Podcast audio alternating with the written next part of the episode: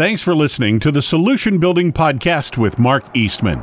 Today's solution what if the rafters aren't long enough to reach the ridge beam? If you're in the construction business, I'll bet you've asked yourself, how can running a business be this hard? There's never enough time to get everything done. I'm barely making minimum wage. I could work less and make more if I were flipping burgers. It sucks that nobody told you the business side of construction would be like this. I'm Mark Eastman, and as a professional builder and general contractor for over 40 years, I've felt that pain. That's why, as the owner of Timber Creek Construction, I developed systems to make the business side of construction easier. Welcome to the Solution Building Podcast, where we'll discuss construction problems and solutions. Now, here's my friend Nick Natarella with this week's solution. What if the rafters aren't long enough to reach the ridge beam? We explore other solutions, that's what. A couple of weeks ago, we talked about a construction problem and what to do about it. This problem involved rafters not being attached to the ridge beam properly and a possible solution. That solution required the rafters to be long enough, which they aren't. So now what do we do?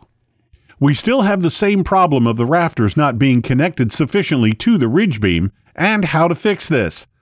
The previous plan was to take the top end of the rafters loose from the ridge beam on both sides of the roof, cut them to fit against the side of the ridge beam, drop them down, and fasten them to the ridge beam. This second option is going to require more undoing than the cutting and dropping of one end of the rafters would have. However, using this solution, we will not have to do any work to the half of the roof where the rafters are sitting on the ridge beam. It's going to require the removal of the metal roofing panels and the wood purlins from half of the roof. Anytime something is undone or removed, it takes time that isn't being spent on doing. However, as is normally the case with repairs and remodels, undoing is part of the process. Avoiding the undoing was the biggest benefit of the previous solution. One of the issues that started the construction discussion was that there was some roof missing from the building. It just so happens that the roofing that is missing is on the same side of the roof that needs the rafters fixed. This means that some of the undoing is already undone. What does this new option consist of? 1. Removing the balance of the roof material, salvage for reuse if possible. Remove the existing fasteners, nails, or screws from the roof metal. If they are screws with rubber washers and the washers are in good condition, the screws could be saved for reuse. If they are nails or screws with missing or damaged washers, throw them away. If the sheets of metal are salvageable, not bent, deteriorated, or having holes, save them for reuse. Removal of the roof purlins, salvage for reuse if possible.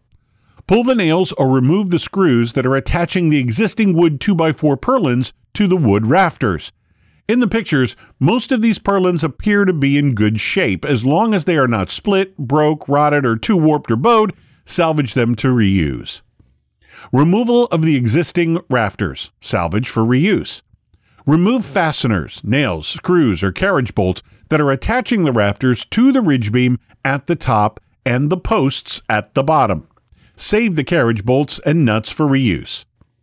Relocating the salvaged rafters flip the rafters end for end, putting the bottom at the ridge beam. This is so you can use the existing bolt holes in the post and put a new hole in the rafter. Sit the top of the rafter on the ridge beam next to the rafter on the other side of the building. Attach the two rafters, both sides of the ridge, together and attach the moved rafter to the ridge beam. Drill a new hole in the rafter at the bottom and attach it to the post.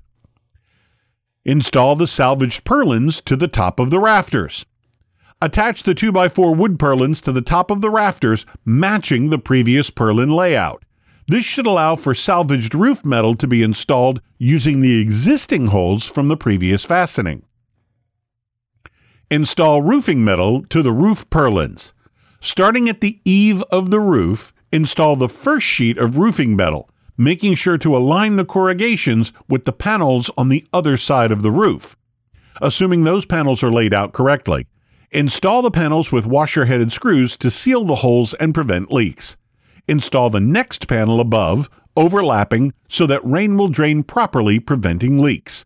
Continue this process overlapping each new sheet over the one next to it, the width of one corrugation. Install new ridge cap, due to there not being any existing. The ridge cap will lay over the ridge of the building and be screwed to the corrugations of the roof panels on both sides of the ridge with washer headed metal to metal screws. One additional thing that may need to be done with this solution is to add some additional support posts under the ridge beam. This is due to the rafters sitting on top of the ridge rather than being attached to the side of it. To determine if and how many posts would be needed, we need to look at the codebook and determine the current spans. As it is with any construction project, there are numerous options. The important thing is to look at them and determine which one best fulfills your needs. Thanks for listening to the Solution Building Podcast. If you'd like more information on business systems and coaching that can help you be more successful, check out the blog archives at solutionbuilding.net. While you're there, download a free copy of the seven bid mistakes that cost contractors a fortune and how to avoid them. It'll show you how to save time, be more profitable, and have satisfied customers. At Solution Building, we find solutions and build dreams through coaching, consulting, and constructing. This is Mark Eastman, and thanks for taking the time to listen to me thinking out loud.